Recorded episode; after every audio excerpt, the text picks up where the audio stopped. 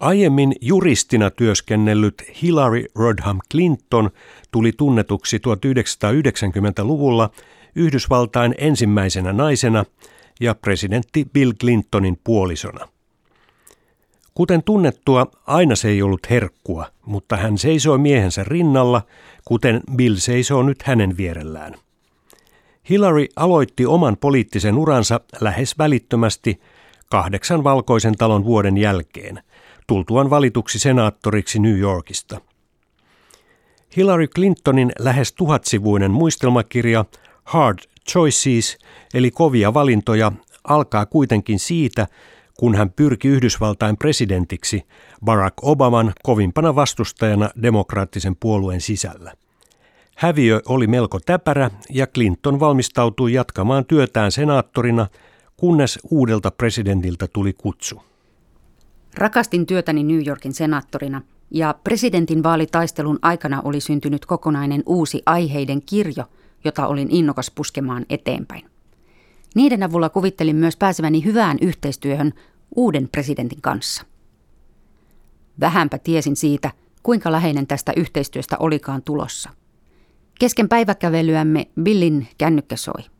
Kun hän vastasi, hän kuuli juuri presidentiksi valitun Obaman äänen, joka kertoi haluavansa puhua meidän kummankin kanssa. Tapaamiset sovittiin ja Obama pyysi Hillarya ulkoministerikseen. He olivat ottaneet melko rajusti yhteen kampanjan aikana ja siksi tämä päätös oli Hillaryn ensimmäinen kova valinta, johon hän monen mutkan jälkeen vastasi lopulta myöntävästi. Uuden Yhdysvaltain ulkoministerin työ alkoi 21. päivä tammikuuta vuonna 2009. Nopeasti opin, että USAn ulkoministerillä on kolme työtä päällekkäin.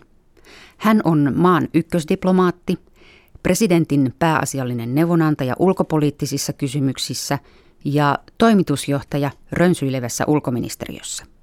Alusta alkaen näiden asioiden kanssa piti tasapainoilla sekä aikataulun että oman jaksamisen kannalta – Hillary Clintonin muistelmien laajuus kertoo siitä, kuinka Amerikan ulkoministerille kuuluvat oikeastaan koko maailman asiat.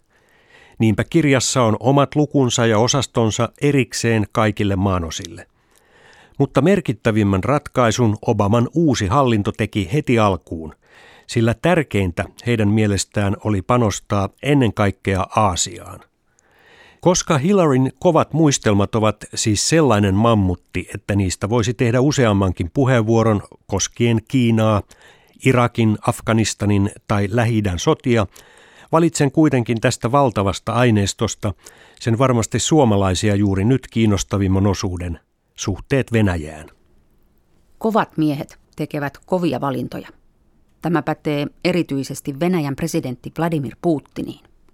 Putinin maailmankuvaa varjostaa hänen ihailunsa Venäjän historian mahtavia saaria kohtaan, Venäjän pitkäaikainen kiinnostus valvoa sen rajanaapureiden toimintaa ja henkilökohtainen päättäväisyys, että hänen maansa ei enää koskaan ole heikko lännen edessä, siten kun hän ajattelee sen olleen Neuvostoliiton hajoamisen jälkeisinä vuosina. Hillary Clintonin muistelmista saa sen käsityksen, että Obaman hallinto aluksi aliarvioi Venäjää, tai oikeammin ikään kuin vähän unohti sen olemassaolon, keskittyessään ennen kaikkea Aasiaan. Hän muistuttaa Winston Churchillin kuuluisista sanoista, että ilman Venäjää ei Euroopan todellinen yhtenäisyys ole mahdollinen.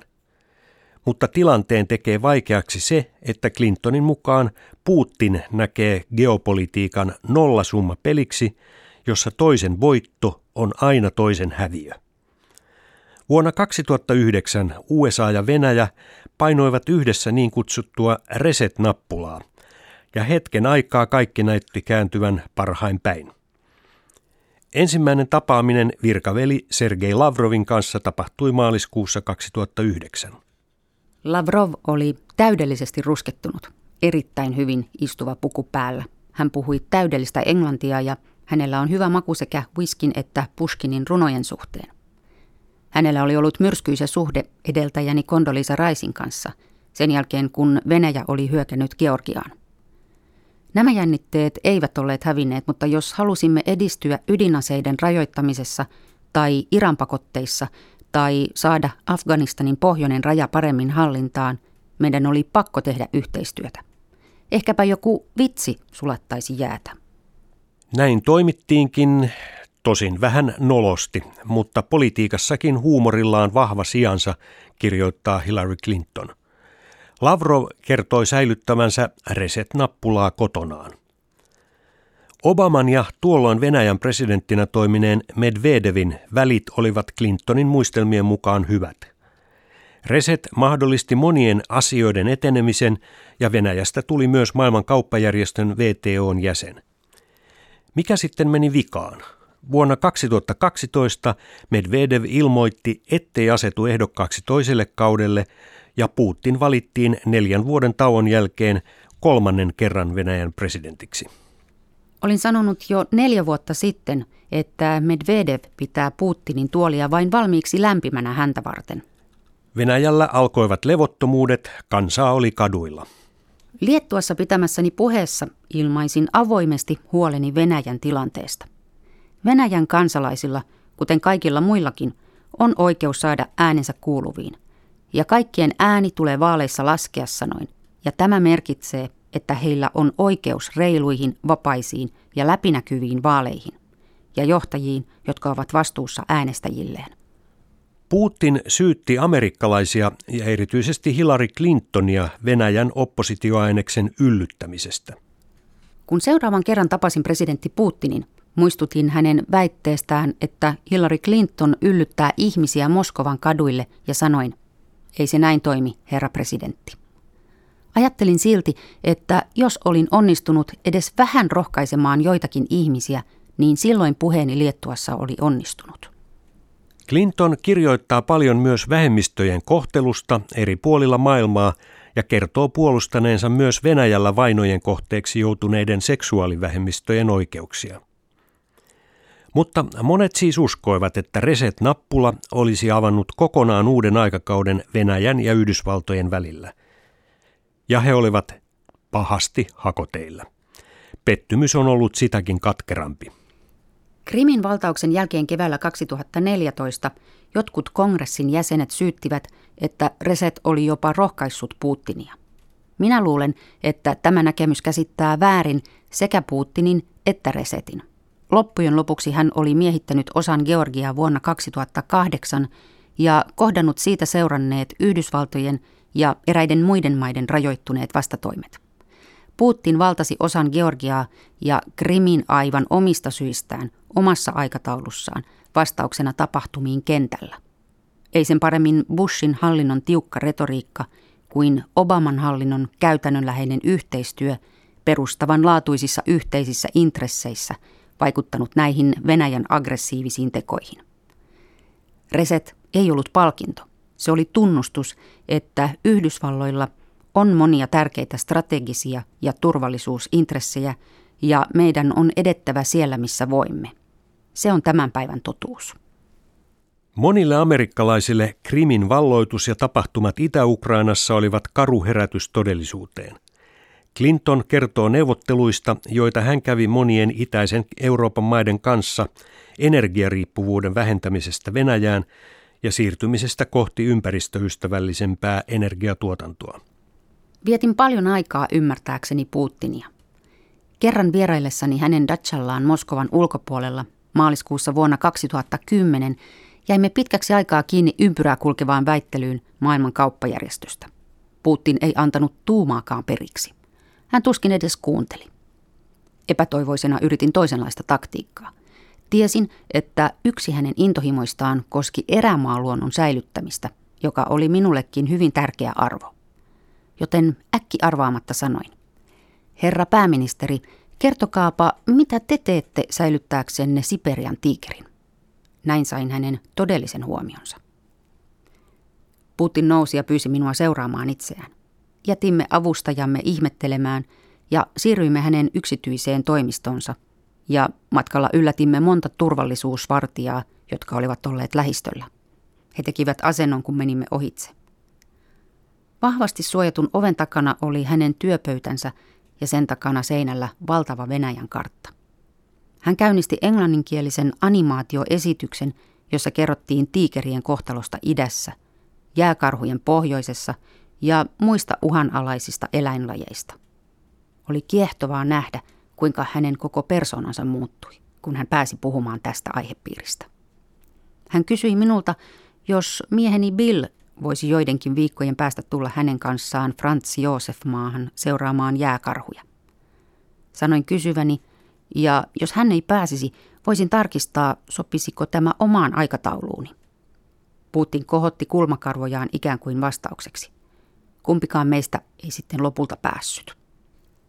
Hillary Clinton kertoo myös toisesta mieleenpainuneesta tapaamisestaan Putinin kanssa. Tällöin tämä oli taas jo presidentti. Vierailu Vladivostokissa vuonna 2012 oli sikäli hankala, että presidentti Obama ei päässyt paikalle, mikä selvästikään ei miellyttänyt sen paremmin Putinia kuin ulkoministeri Lavroviakaan. He eivät sallineet minun tavata Putinia kahden kesken edes 15 minuutin ajan ennen päivällistä. Mutta protokollan mukaan edellisen APEC-kokouksen isäntämaan eli Yhdysvaltain edustaja istutettiin tämän kokouksen isännän eli Putinin viereen. Keskustelimme hänen haasteistaan Kiinan ja eteläisten musliminaapureiden kanssa. Kerroin Putinille vierailustani Pietarissa, kunnioittamassa natsien uhreja toisessa maailmansodassa, jolloin tuolloinen Leningrad oli piiritettynä vuodesta 1941 vuoteen 1944 ja yli 600 000 ihmistä sai surmansa. Tämä niin sanotusti soitti kelloja historiatietoisessa Venäjän johtajassa. Hän alkoi kertoa vanhemmistaan, joiden kohtalosta en ollut aiemmin tiennyt. Sodan aikana Putinin isä tuli etulinjasta käymään lyhyesti kotona. Kun hän lähestyi taloa, jossa hän vaimonsa kanssa asui, hän näki kasan jäykistyneitä ruumiita, joita miehet lastasivat kuorma-auton lavalle. Kun hän tuli lähemmäksi, hän näki, että yhdellä ruumiista oli hänen vaimonsa kengät. Hän vaati heti saada ottaa vaimonsa ruumiin kasasta. Riidan jälkeen tämä onnistui, ja kun Putinin isä tarttui tämän käteen, hän tajusi vaimonsa olevan vielä elossa. Hän kantoi vaimonsa heidän asuntoonsa ja hoiti tämän takaisin kuntoon elävien kirjoihin. Kahdeksan vuotta myöhemmin, vuonna 1952, he saivat pojan, kun Vladimir Putin syntyi. Hillary Clinton kertoi tämän tarinan USAn Venäjän lähettiläälle, mutta hänkään ei tuntenut sitä eikä ole selvittänyt, onko tarina aivan tosi. Mutta Clinton sanoo usein ajatelleensa sitä. Minulle tämä tarina valaisee jollakin tavalla miestä, joka hallitsee tätä laajaa maata. Hän testaa sinua aina. Aina hän myös koettelee rajoja ja yrittää työntää niitä kauemmas. Lähtiessään ulkoministerin tehtävistä hän kirjoitutti muistion Venäjästä vuonna 2013 ja sanoi, ettei monikaan valkoisessa talossa tukenut siinä esitettyjä tiukkoja arvioita, joiden mukaan Putinin Venäjä jollain lailla yrittää palauttaa Neuvostoliiton aikaisia rajoja. Clinton kirjoitti muistionsa, että Voima ja määrätietoisuus ovat ainoa kieli, jota Putin ymmärtää. Meidän tulee lähettää hänelle viesti, että hänen toimillaan on seurauksia ja että Yhdysvallat pitää kiinni liittolaisilleen antamistaan sitoumuksista. Clintonin mukaan koko Ukrainan tulevaisuus on nyt vaakalaudalla, mutta hän silti toivoo, että Venäjän johto voisi nähdä sen uudessa roolissa idän ja lännen välissä. Valitettavasti, ainakin nyt nähtynä, Putin pysyy jäätyneenä suhteessa menneisyyteen, josta hän ei osaa päästää irti, ja myös suhteessa tulevaisuuteen, jota hän ei osaa antaa Venäjän syleillä. Mitä taas tulee muistelmien kirjoittajaan Hillary Clintoniin, niin teoksen perusteella hän voisi vielä 69 vuoden iässäkin olla todennäköinen ehdokas vuoden 2016 Yhdysvaltain presidentin vaaleissa.